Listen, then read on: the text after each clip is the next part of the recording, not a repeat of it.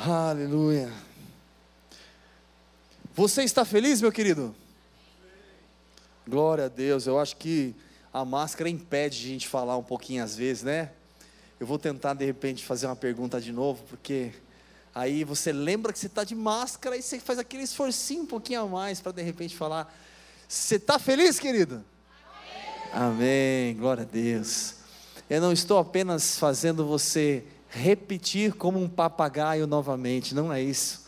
O objetivo não é você falar mais alto como se assim você conseguisse convencer alguém, não.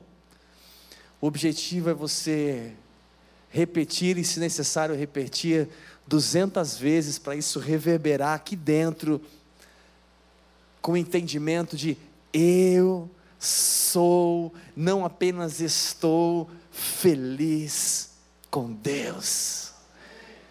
Como é bom se sentir realizado na presença do Pai. Saber que Ele é Pai, que Ele cuida, que Ele é por nós, que Ele está conosco, que Ele é a razão, o motivo da nossa existência, e o nosso coração transborda de alegria num momento como esse, um privilégio, num dia chuvoso, um pouco feio, mas estamos aqui juntos, reunidos na presença do Papai. Glória a Deus por isso. Meu querido, você que tem nos acompanhado, a gente tem aí ministrado sobre a vida de José. E hoje, dando continuidade, podemos dizer aí no episódio 9, capítulo 9, ou mensagem 9, ou como você preferir, nós continuaremos meditando, pensando e permitindo o Senhor falar em nosso coração através da vida de José. Não sei o quanto tem sido relevante para a sua vida, mas eu quero dizer para você, referente à minha experiência, referente a esses dias, a essas semanas, a esse período que temos estudado sobre a vida de José, o quanto tem sido para mim enriquecedor. E é interessante que às vezes a gente lê um texto, puxa, mas eu já li esse texto tantas vezes, e de repente você lê de novo e parece que tem algo novo ali pulando, falando ao seu coração, ministrando ao nosso coração de uma forma especial. Até porque muitas vezes, dependendo da nossa situação, daquilo que estamos vivendo no momento, a gente tem ali um sentimento diferente, a gente é ministrado de forma diferente, o Senhor fala conosco de forma diferente, porque a palavra ela se renova a cada manhã. E é tão bom saber disso porque Deus tem coisas novas para mim e para você. Glória a Deus pelo amém. Então já quero pedir a você pegar a sua Bíblia e abrir comigo no livro de Gênesis. Nós vamos ler o capítulo 45. Gente, está difícil sair desse capítulo aqui. E que o Senhor continue falando poderosamente ao nosso coração. Gênesis capítulo 45, eu vou ler a partir do versículo 1 em diante. Diz assim: Então José, não se podendo conter diante de todos os que estavam com ele, clamou: Fazei sair a todos da minha presença.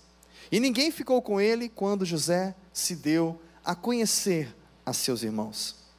E levantou a voz em choro, de maneira que os egípcios o ouviram bem como a casa de Faraó.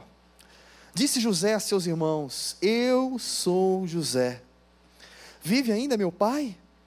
E seus irmãos não lhe puderam responder, porque estavam pasmados diante dele. Disse mais José a seus irmãos: Peço-vos, chegai-vos a mim. E eles se chegaram. Então disse: Eu sou José, vosso irmão, a quem vendestes para o Egito. Mas agora não vos entristeçais, nem vos irriteis contra vós mesmos, por me haverdes vendidos para cá. Porque para a conservação da vida, Deus me enviou adiante de vós. Pois já houve dois anos de fome na terra, e ainda restam cinco anos em que não haverá lavoura nem colheita. Pelo que Deus me enviou adiante de vós, a fim de conservar vossa sucessão na terra, e para guardar-vos em vida por um grande livramento. Assim, não fostes vós que me enviastes para cá, senão Deus, que me tem posto por pai de Faraó e por senhor de toda a sua casa, e como governador em toda a terra do Egito. Apressai-vos, subi a meu pai, e dizei-lhe: Assim diz teu filho José: Deus me pôs por senhor em toda a terra do Egito. Desce a mim, não te demores.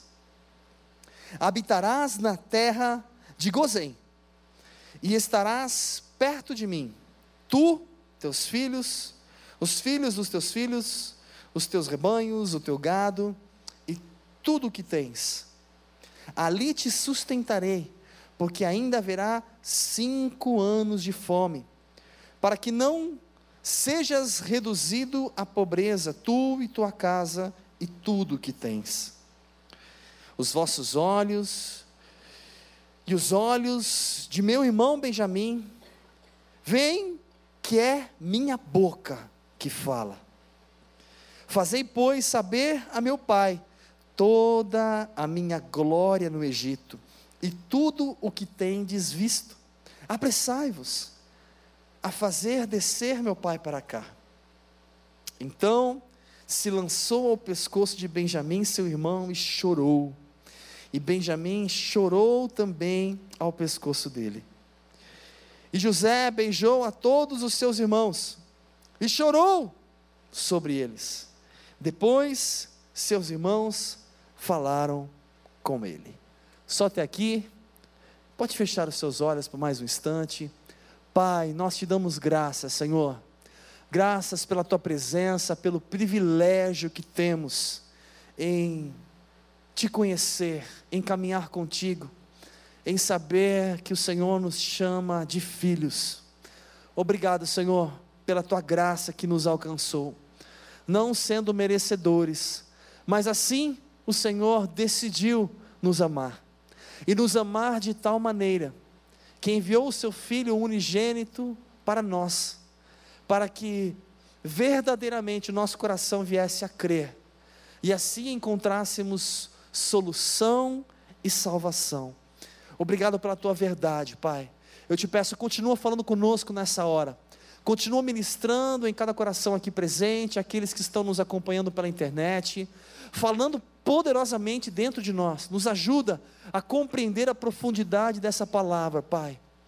Te peço, usa-me como teu profeta, como tua boca neste lugar, glorifica o teu nome. Remove do nosso meio qualquer tipo de dispersão, sonolência, cansaço, e que a tua glória se manifeste e continue se derramando neste lugar. Em nome de Jesus que nós oramos e te agradecemos. Amém. Amém, querido. Glória a Deus. Aqui nesse texto, até o versículo 15, eu quero pensar um pouquinho com você, lembrando rapidamente do contexto.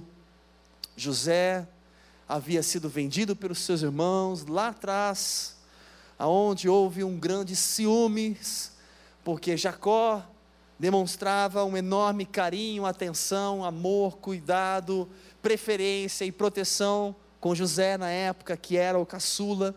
Depois nasceu Benjamim.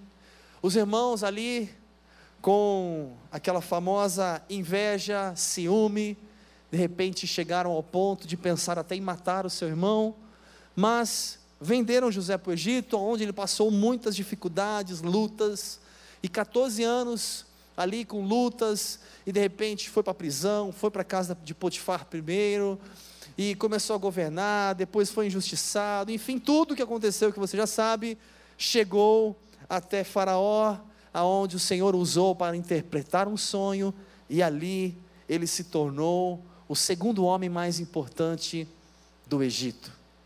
Lembrando que José tinha uma grande missão, e a missão de através daquela revelação do sonho, cuidar para que os sete anos que havia chego de abundância ele pudesse estocar o alimento, zelar por tudo aquilo que estava sendo produzido, frutífero, e conseguiu poupar de tal forma que nos sete anos seguintes, aonde vieram, vamos colocar assim, não apenas o medo, o desespero, a angústia, mas simplesmente a fome. José estava preparado para esses sete anos. E aqui ele está contando exatamente no segundo ano de fome, aonde pessoas de outras cidades, como seus irmãos de Canaã, de outros lugares, vinham até o Egito, porque ouviam dizer que lá havia alimento. E então aqui tem todo aquele processo de José reconhecer os irmãos, enfim, que a gente já ministrou aqui outras vezes. Mas eu quero pensar aqui com vocês algo bem profundo referente a essa experiência, a essa conversa. José, quando ali se revela a seus irmãos, ele percebe um silêncio, onde o texto diz que os irmãos ficaram pasmos e não tiveram reação, não puderam falar nada. E ali ele faz perguntas, no versículo 3: Vive meu pai ainda? E ele começa a interagir e ninguém fala nada. E ele continua falando: Não, fiquem tristes. Não foi vocês, foi o Senhor que assim já havia preparado tudo e ninguém fala nada. Sabe quando você tem um diálogo que você quer que a pessoa responda e de repente ela não responde? E aquela resposta para você já é uma resposta. E então, nada. E ele continua falando. E aí ele fala: Olha, então vamos fazer o seguinte: desce, ou melhor, sobe lá, vai lá, busca o pai, traz ele, conta tudo, conta para ele quem eu sou, aonde eu estou, em que posição eu fui colocado. Fala para ele que eu vou cuidar de vocês. Vou preparar aqui para vocês um local, uma casa, um alimento. E ele começa a falar tudo. E então, os irmãos não falam nada. Você já teve uma sensação que parece que você precisa ouvir algo e parece que você não está ouvindo nada? E ali, imagino José esperando que de repente alguém pudesse expressar algo, ele era obrigado até chamar os seus irmãos: vem cá, vem perto de mim, se aproxima, não fica triste aí não. Tentando tirar aquela carga, aquele peso, e mesmo assim está difícil o diálogo. E eu queria pensar com você um pouquinho sobre um sentimento que se chama rejeição.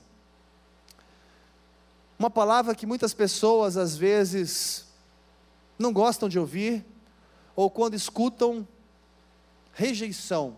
Não, isso realmente não faz parte da minha vida. Muitas pessoas são rejeitadas ou se sentem rejeitadas e não sabem, ou não percebem, ou não enxergam este sentimento dentro de si. E eu quero pensar com você um pouquinho sobre o que é a rejeição, quais as causas da rejeição, o impacto da rejeição na minha vida. Qual a influência e qual era esse sentimento que podemos chamar até mesmo de possível rejeição dos seus irmãos. O interessante é que tudo começa a história, vamos dizer assim, com um sentimento de rejeição. Ou seja, eles rejeitaram o seu irmão porque aparentemente havia um cuidado maior, havia uma preferência do seu pai no relacionamento. E ali eles já rejeitaram o seu irmão. E o irmão se sentiu, José, rejeitado pelos seus irmãos. Por quê? Já tratavam ele de forma diferente.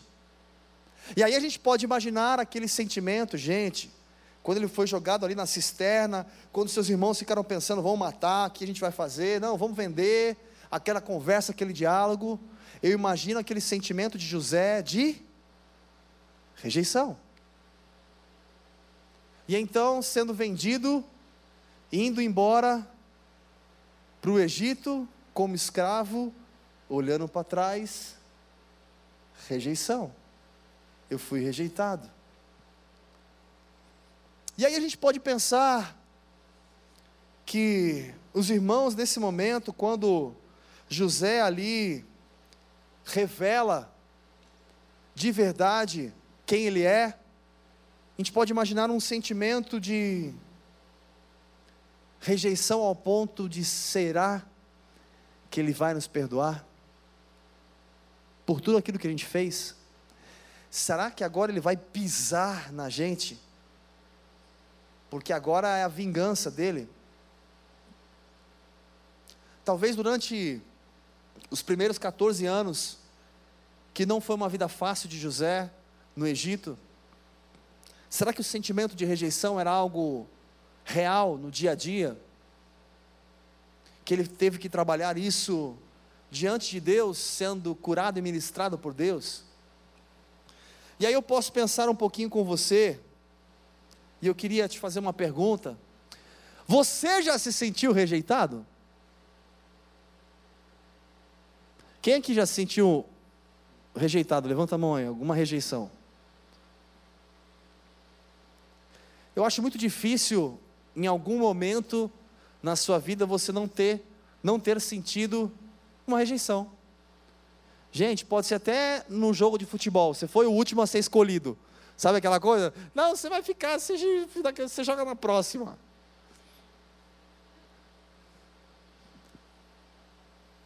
Até de repente, quando ia fechar a porta do metrô, deixaram passar um, opa.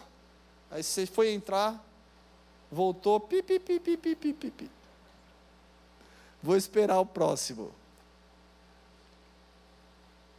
Não apenas a rejeição num relacionamento, não apenas a rejeição de repente numa reunião empresarial, não apenas uma rejeição numa reunião familiar. Todos nós enfrentamos, em algum momento da vida, a gente já se sentiu rejeitado. Muitos têm facilidade em lidar com esse sentimento. Outros não. Outros têm muita dificuldade. E se eu perguntasse, esse sentimento de rejeição, ele é real dentro de você hoje? Talvez a grande maioria, se não 99%, falaria: não, não me sinto rejeitado. Sou muito bem resolvido. Oh, glória, aleluia. Aqui tem crente, gente. O povo aqui tem fé. Só que, será que no dia a dia é isso mesmo? Será que não existe esse sentimento de rejeição dentro de mim? Ou algum tipo de complexo? Pode ser até um complexo de inferioridade ou alguma coisa. Será que eu tenho total convicção que eu não sou rejeitado? E aí não vou te perguntar agora, você não precisa levantar a mão. Mas eu quero fazer uma comparação quando a gente fala em rejeição. Eu quero pensar um pouquinho referente ao meu relacionamento, ao seu relacionamento com Deus. Como você se sente perante Deus? Se algum momento, presta muita atenção nisso, se algum momento você olha para o seu vizinho, ah, Deus abençoa muito mais o Wesley. O Wesley prospera muito mais. Poxa, o Wesley casou, gente. Daqui a pouco está chegando os trigêmeos.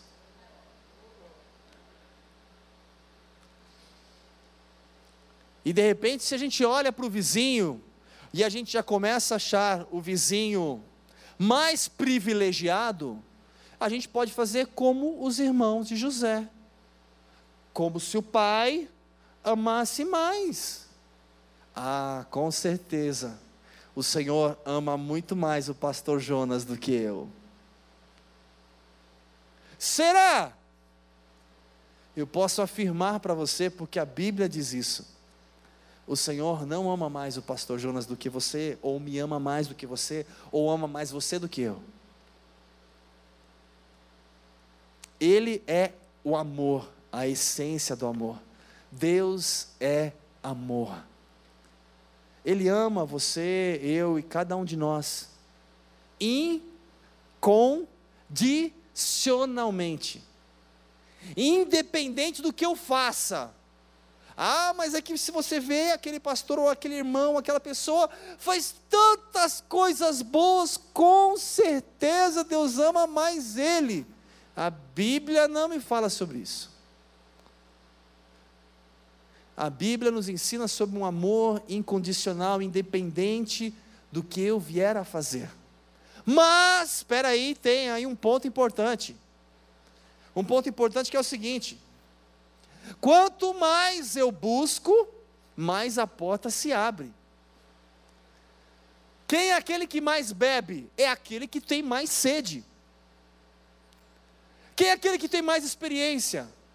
Não é aquele que está mais encostado, é aquele que mais busca, é aquele que vai atrás. Quanto mais eu semeio, mais eu vou colher. É natural.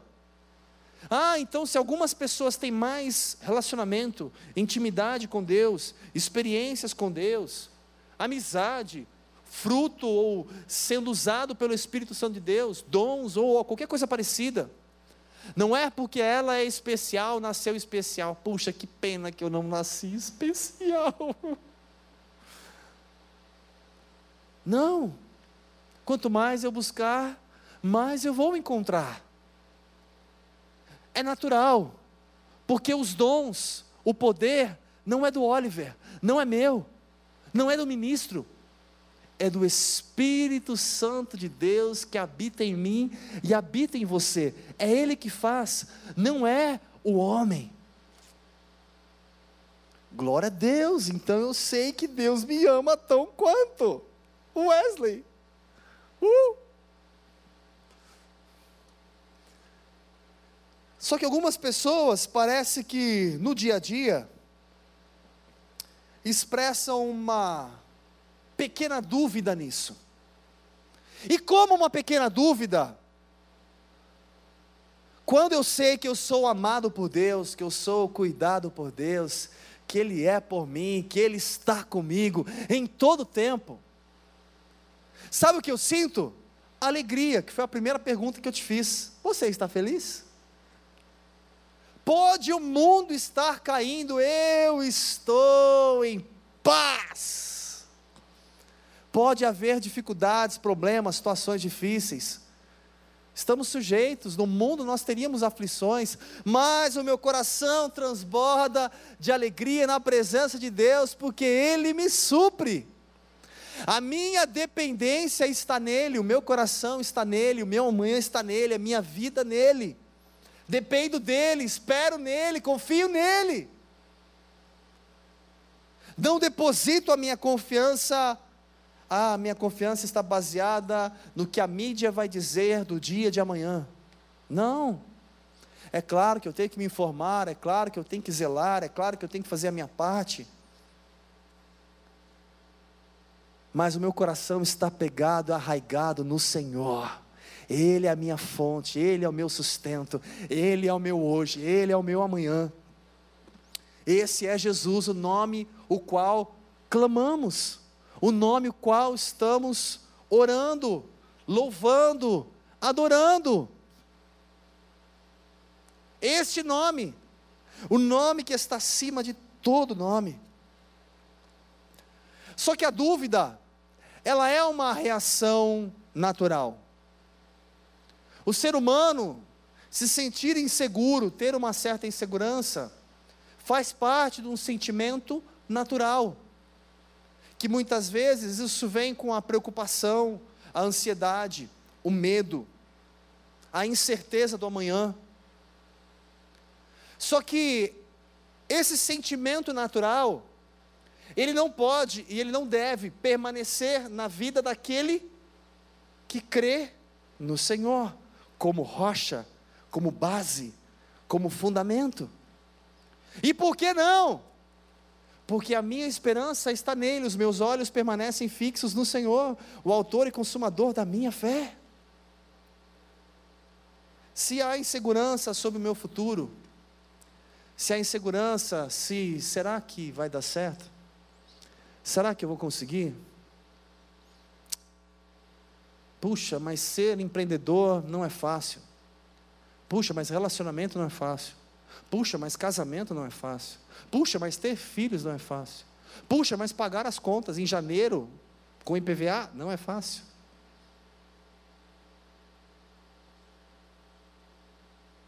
Se nós olharmos as dificuldades, naturalmente a gente vai encontrar dificuldades. É aí que eu preciso colocar e depositar a minha confiança no Senhor e saber que o mesmo Deus que trouxe um testemunho aqui, um outro testemunho ali, um outro testemunho ali, que operou milagres lá, é o mesmo Deus que continua operando aqui também. Então, por que a insegurança? Por que o medo do amanhã? Por que a incerteza? Gente, seria tão bom se todo cristão pudesse caminhar com um sentimento de regozijo na presença do Pai, alegre, feliz em todo tempo. Mesmo que hajam dificuldades e lutas, eu vou me alegrar na presença de Deus, porque Ele é a minha força. É Ele que me levanta, é Ele que me sustenta, é Ele que é por mim, sempre foi e continuará sendo. E se eu estou de pé, porque eu reconheço que é Ele, não é no meu braço. Só que talvez alguns não se sentem seguros o suficiente. Por acaso, em algum momento, passa no seu coração uma insegurança? uma incerteza? Em qual área que você se sente um pouco será? Pense. Se você olhar com os olhos naturais, você vai encontrar maiores dificuldades. Agora, se você olhar com os olhos espirituais e saber que tudo continua nas mãos daquele que pode fazer tudo, amanhã a sua sorte pode mudar porque ele tem o amanhã em suas mãos. Ele tem o coração do rei, como o próprio Wesley falou, de repente começar o ano com a promoção, por que não? O coração do rei está nas mãos do Senhor. Ah, então quer dizer que simplesmente ele vai me prosperar e eu vou é, melhorar a minha situação financeira? Não, eu vou fazer também a minha parte para merecer receber uma promoção. Deus não é injusto, Ele não vai simplesmente falar, eu vou promover você porque você é você, filhão. Não, porque você merece. Há esforço, a dedicação, a fé, a confiança, são várias coisas que caminham em conjunto. Não é simplesmente eu não faço nada e Deus faz tudo por mim. Mas deixa eu pensar com você um pouquinho sobre as consequências quando a gente permite esse sentimento de rejeição se alojar aqui dentro, sem perceber. Um dos pontos, uma das consequências é a instabilidade emocional. Algumas pessoas emocionalmente ficam muito nos altos e baixos. Estou muito bem, Uhul!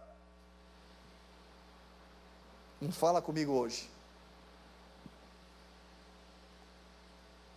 Isso muitas vezes pode ter um sentimento alojado, não necessariamente que seja, mas algo que te faça se sentir inseguro ou instável, porque situações ao meu redor me abatem, porque falta confiança, firmeza, fé certeza, convicção. Se eu buscar na fonte, Ele vai falar, Ele vai me conduzir, Ele vai me direcionar. Um outro ponto, como uma consequência de rejeição, a gente pode falar de relacionamentos superficiais. Sabe quando a pessoa não se envolve de verdade, ela não mergulha de verdade, mas por quê? É o medo de ser rejeitada. É, vai sempre com o pé atrás. Hum, tá muito bom para ser verdade. Você vai ver, daqui a pouco eu vou ter uma surpresa.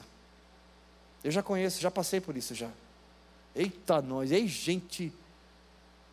Ah, então quer dizer que eu não, não posso desconfiar, eu tenho que. Não, não é isso. É óbvio que a gente tem que fazer a nossa parte, estar atentos. Mas cuidado para esse tipo de sentimento, por causa de experiências passadas, de problemas, dificuldades, não te ajudar a avançar. Tem pessoas que não conseguem iniciar um novo relacionamento, porque quando começa um novo relacionamento, ela já, ah, já sei, é porque você não gostou de mim, não, é porque você isso, não. Ela já começa a falar o que acha, o que não acha, que depois já. Tudo no achismo.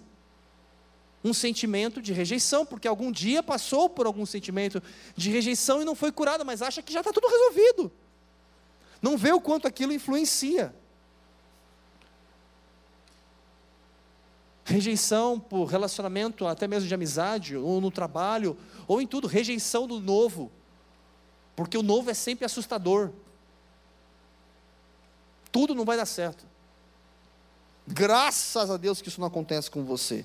Aleluia. Nem com o pessoal que está aqui com a gente na internet. E sabe o que é interessante? Aqueles que têm um sentimento de rejeição, nem sempre conseguem se alegrar com os que se alegram. Porque sempre ele está desconfiando de alguma coisa. Sempre tem alguma coisa estranha. Nunca está satisfeito o suficiente. Já viu pessoas que nunca, nunca é o suficiente? Nunca está satisfeito. Ah, mas é que eu queria vir nesse restaurante no almoço, a gente veio na janta. Aí o dia que vai na janta, ah, é hoje estava chovendo. Você está dentro do restaurante, você não está fora. Ah, mas é que o dia está feio. Tem gente que sempre encontra motivos. Às vezes, algumas pessoas que têm esse sentimento, muitas vezes se sentem abandonadas, muitas vezes têm um complexo de inferioridade, às vezes tem aquele sentimento de não deu certo, falhei, fracassei. Alguns ainda têm aquele famoso pessimismo. Outros buscam constantemente a aprovação de alguém. Eu preciso ser aprovado, valorizado pelas pessoas. E mesmo quando a pessoa me valoriza, eu acho que não é verdade o que ela está falando.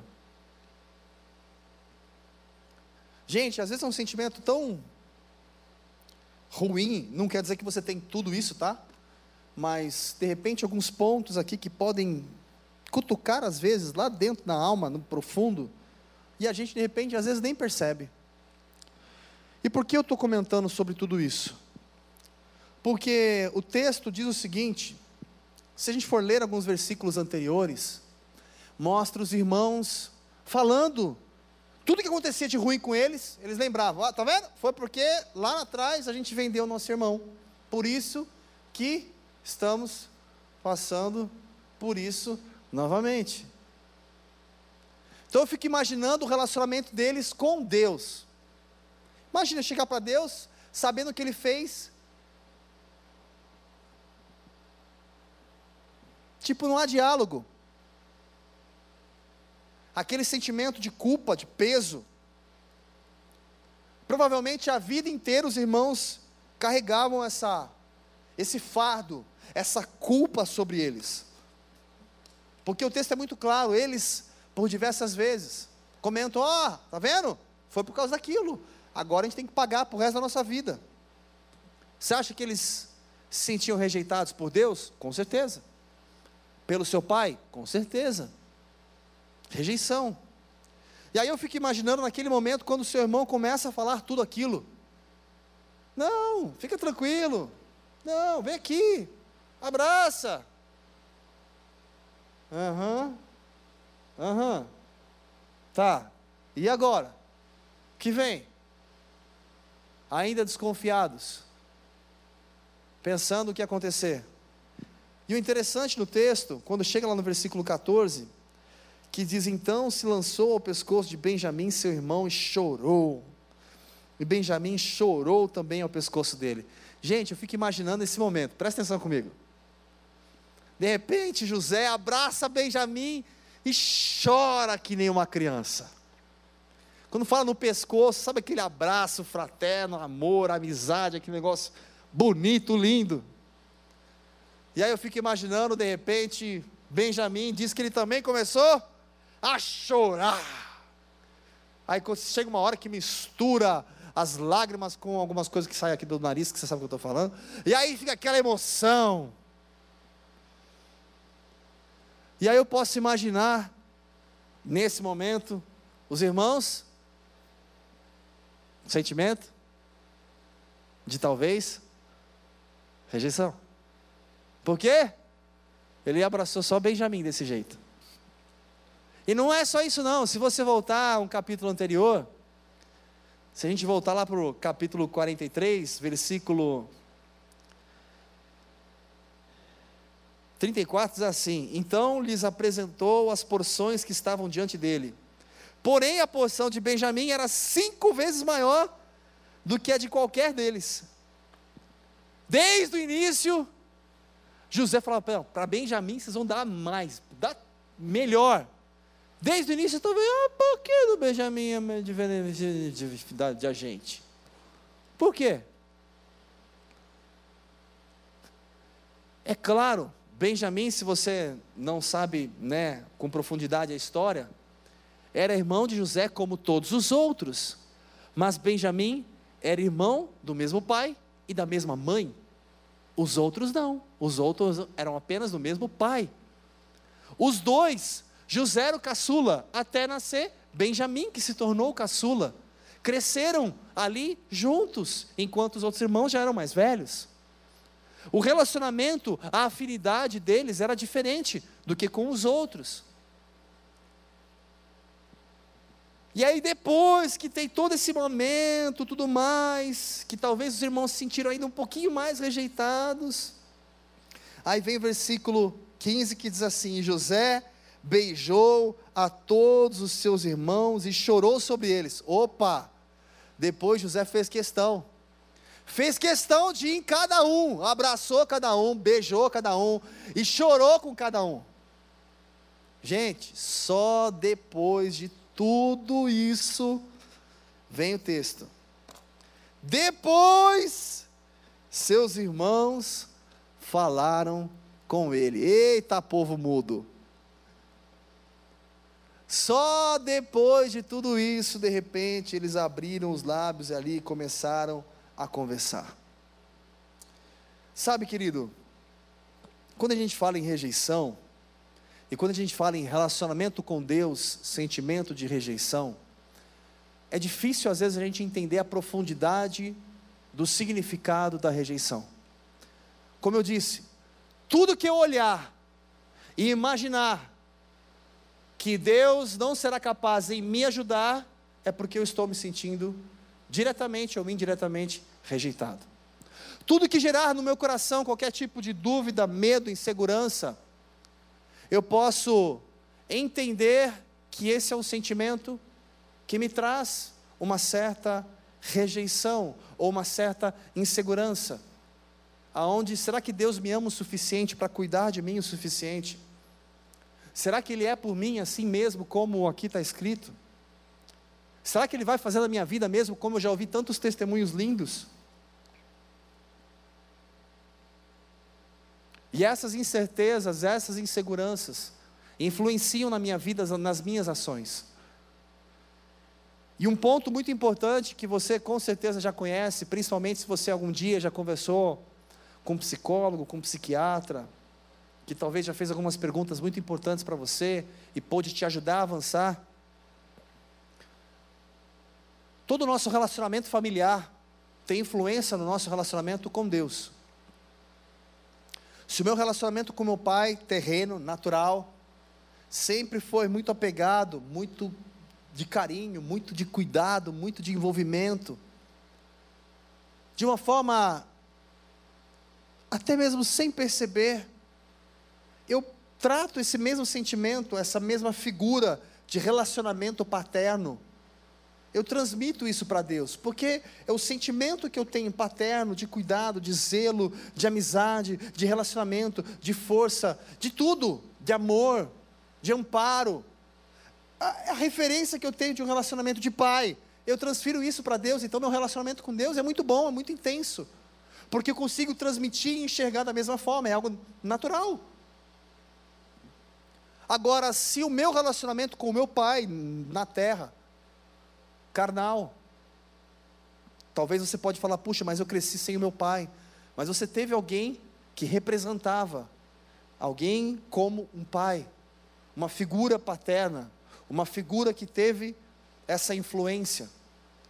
Se você teve talvez um pai que não foi tão presente, ou não transmitiu essa mesma segurança que você precisava, ou esse cuidado, ou toda, todo esse amparo, existe uma certa possibilidade de você refletir esse mesmo sentimento de um relacionamento de pai com Deus, de uma forma até inconsciente, porque é a figura que você tem.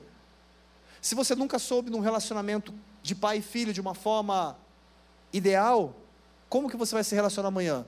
Do jeito que você sempre viveu. Eu sempre vivi dessa forma, então fiz a mesma coisa. Já compartilhei aqui algumas vezes algumas experiências minhas, até mesmo com o meu pai. Meu pai, quase um pouco parecido com, com José, tinha 17 irmãos. E ele era o caçula.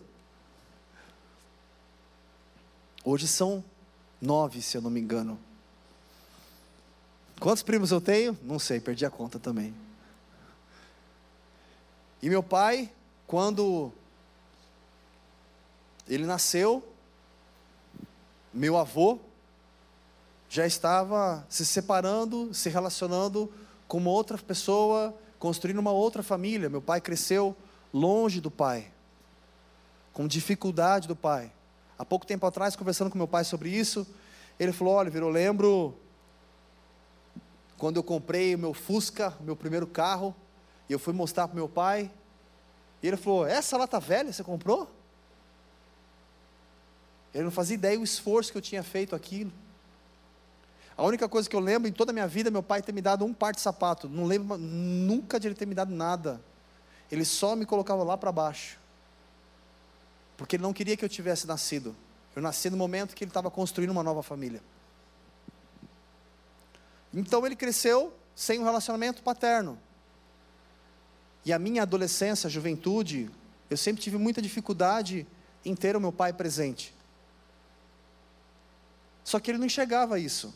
A gente foi conversar no futuro, muitos anos depois, sobre esse assunto, e ele foi entender e eu fui compreender ele, até para melhorar e trabalhar dentro de mim, para que eu pudesse ser um pai melhor para minha filha. E a gente não percebe, é inconsciente. E por que eu estou dizendo isso? Porque talvez o teu relacionamento com Deus seja muito superficial. Talvez você ora pouco. Talvez você fala pouco com Deus. Talvez você investe pouco tempo na palavra. E por quê? Porque talvez você tenha um relacionamento superficial com seu pai que reflete no seu relacionamento com Deus. Tudo isso tem influência. Estava pensando esses dias aqui, até mesmo com o Gilmar, que é um brother que está sempre comigo, a gente está sempre junto. Não só um brother para a gente compartilhar, conversar, mas um brother dos, dos esportes. O Gilmar tem uma boa referência de pai. Eu vejo o carinho que ele tem pelo pai, pelo cuidado do pai dele, com o pai dele. E é muito bonito ver isso, porque isso influencia no relacionamento dele com Deus. O carinho, o respeito, o cuidado, o relacionamento, a firmeza dele no relacionamento dele com Deus. E isso é com cada um de nós. Se eu talvez não tive ou me faltou algo, eu preciso buscar isso, recuperar isso, restaurar isso. Porque o que vai sustentar o meu hoje, o que vai sustentar o meu amanhã é o meu relacionamento com Deus. O meu relacionamento com Deus é a base de tudo. É a base da minha estrutura, é a base da minha família, é a base do perdão, é a base de eu estou disposto a andar mais uma milha. É a base de confiar, é a base de perdoar, é a base de tudo. Se isso não é forte dentro de mim, serei inconstante. E aí, de repente, quando acontecer uma falha, um erro, eu vou olhar, será que Deus me perdoa? Não, Ele não me perdoa. Aí vem o sentimento de culpa, o sentimento de rejeição. o peso. O interessante é que esses irmãos carregavam um sentimento tão pesado. Continuando o texto aqui, Faraó descobre e compartilha com o Faraó. O Faraó fala: Não, traz sua família para cá, vou dar casa. Não, leva aqui já para o seu pai. Tantas coisas boas. Depois você lê o texto, o restante em casa, a continuação, porque eu preciso encerrar. Mas eu quero só pegar mais um ponto aqui no versículo. E então, José fala para seus irmãos: Tó, leva tudo isso aqui já, ó, lá para baixo. Ou melhor, sobe e leva para o pai tudo isso. Conta tudo para ele, traz ele para cá. Já vai ter um lugar aqui para vocês. Durante esse período de fome, Deus vai sustentar.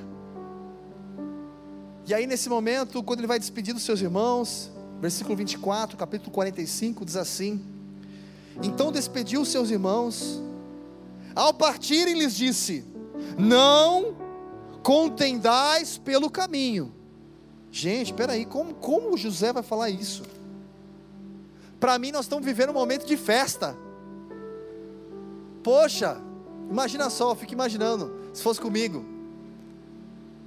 José, meu irmão, é dono de tudo, gente.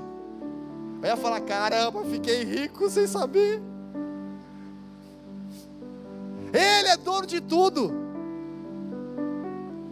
Eu podia estar festejando que ele está vivo, eu sempre carreguei esse peso nas minhas costas, achando que estava tudo perdido e ele está vivo, está bem, e me perdoou.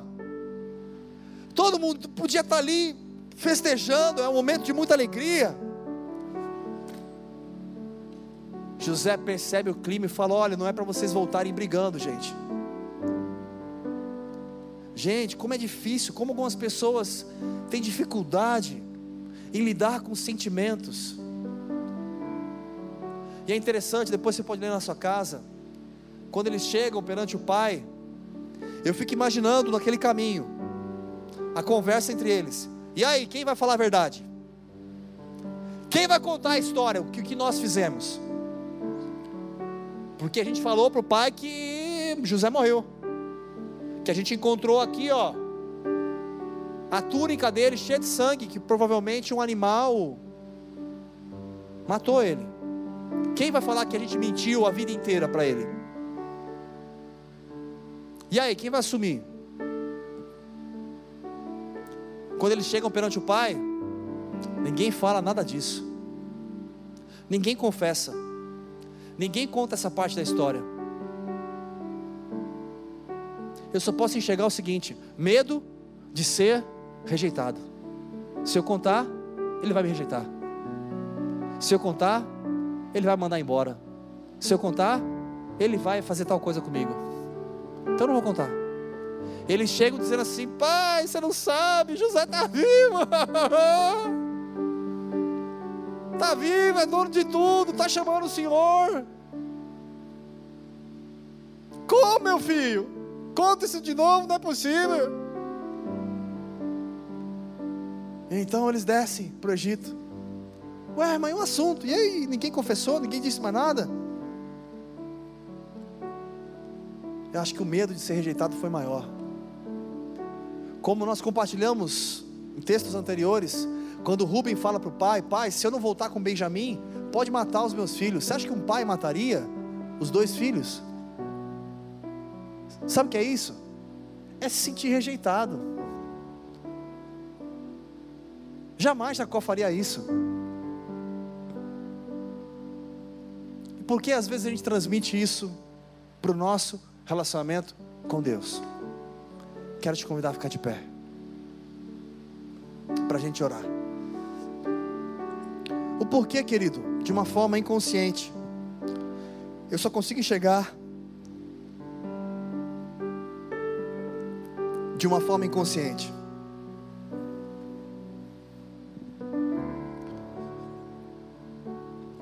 Você se sente amado por Deus? Não precisa me responder, responde aí dentro do seu coração. Você se sente cuidado por Deus? Você se sente a menina dos olhos de Deus? Você se sente o caçula? o privilegiado. Você se sente completo em Deus ou ainda fica faltando muita coisa?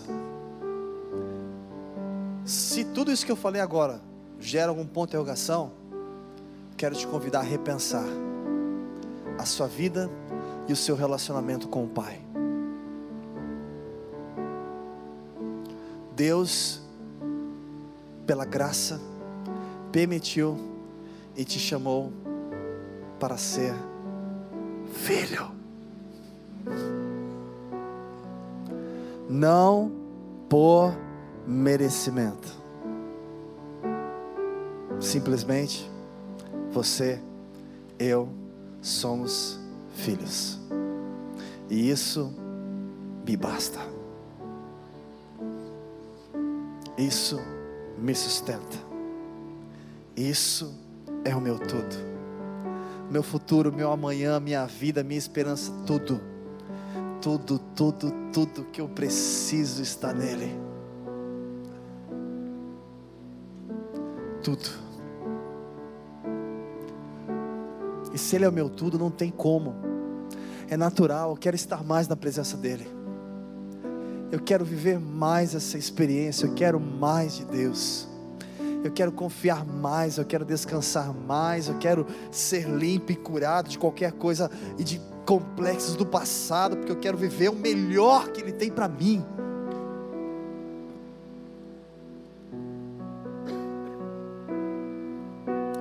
Meu querido, para a gente encerrar, eu gostaria de convidar você para orar.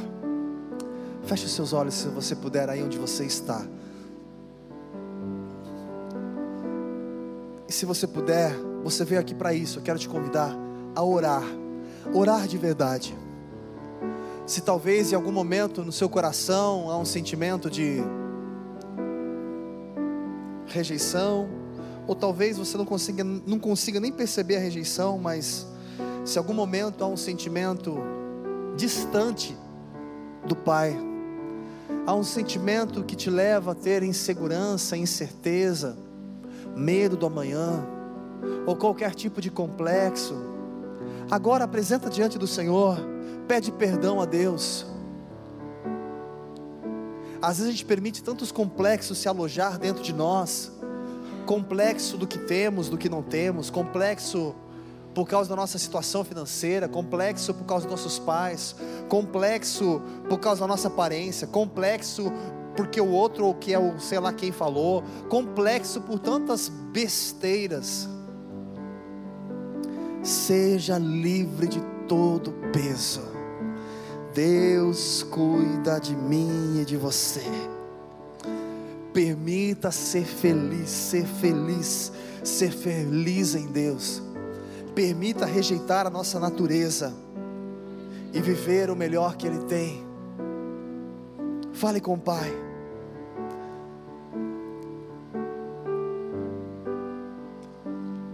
Se você puder, aí onde você está, se você puder, coloque uma mão no seu coração, como quem sente um abraço do Pai, e permita, fala para Ele: Pai, me abraça agora, Senhor. Eu quero não sentir apenas um abraço agora, mas eu quero me sentir abraçado e amparado pelo Senhor em todo tempo, em todos os momentos, em todas as circunstâncias, independente se no momento de grande alegria ou de grande dificuldade. Deixa Ele te abraçar.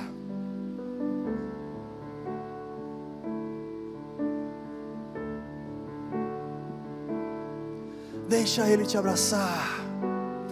Deixa o Pai te abraçar, querido.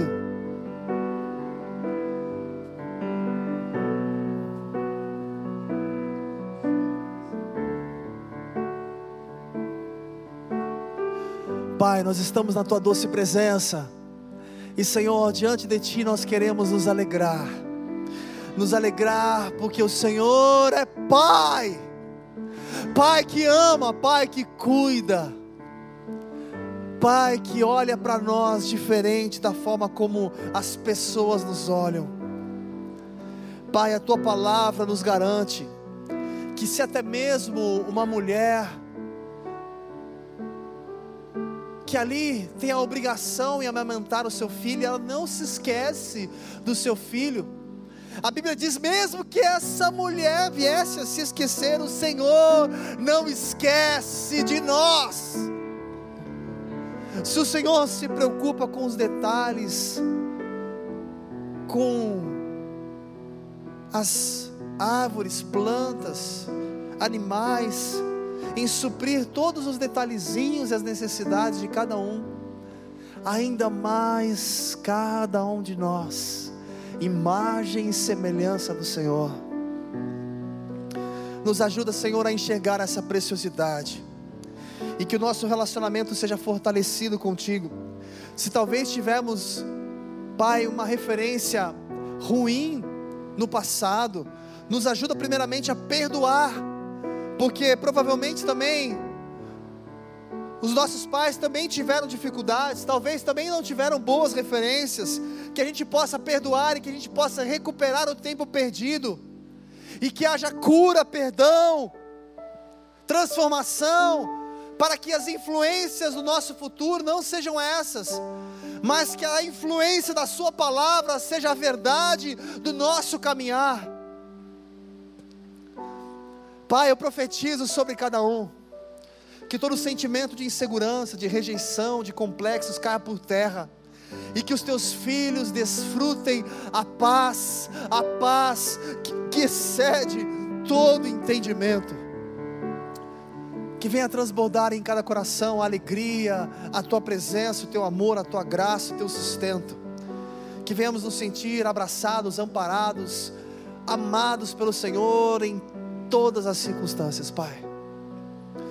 Senhor, eu te peço, despede-nos na tua paz, e que essa palavra, essa semente, não seja apenas algo para agora, mas que ela possa produzir fruto, que venhamos pensar, pensar em tudo isso, regar essa semente, e começar a construir um relacionamento de maior intimidade, permitir ser trabalhados e transformados pelo Senhor, arrancando qualquer tipo de rejeição, e depositando fé, confiança, esperança, sabendo que o Senhor está conosco, o Senhor é por nós.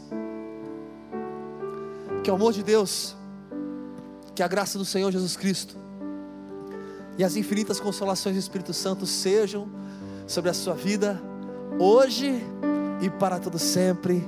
Amém. Aleluia. Glória a Deus, glória a Deus. Você é amado do Pai. Você é precioso, preciosa. Ele fez o que fez. Cara, que pena que não dá para a gente chegar perto ainda, em breve. Para olhar em cada um, abraçar cada um, olhar no olho e falar: Fui por você. Foi por você. Foi por amor a você foi por amor a você, ele não desistiu, valeu a pena até o fim, foi por você. Ah, não, foi por todos nós, foi por você. Você precisa enxergar que foi por você, por mim, porque Ele me ama. Isso me basta. Isso me alimenta. Meu querido, eu quero te lembrar, estamos firmes nesse propósito a vida de José. Semana que vem continuaremos na vida de José. E quero te convidar a permanecer conosco. Nós havíamos programado no final do ano que hoje nós teríamos, por exemplo, um momento de confraternização.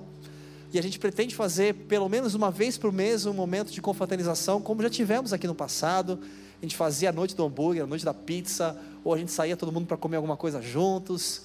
Graças a Deus estamos aí chegando num processo final aí de pandemia, aonde aqueles que nesse momento estão aí, né, pegando o vírus já de uma forma mais light, vamos dizer assim, claro que continuamos todos com a nossa precaução, por isso que hoje nós não teremos a nossa confraternização, o nosso momento de comunhão, ainda com uma expectativa que em fevereiro de repente seja possível, a gente tem uma expectativa durante o ano que o nosso acampamento venha sair e realmente a gente consiga fazer e ter momentos mais de vigília, de oração, de estar em comunhão e crescer com Deus. E para isso é muito importante que você esteja conosco.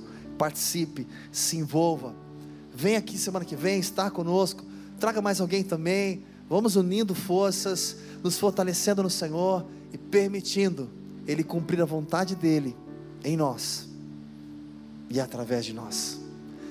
Deus te abençoe, vai na paz do Senhor. Tenha um final de semana abençoado. Fique na paz. Vai com Deus, gente. Tamo junto. Deus abençoe. Bom final de semana.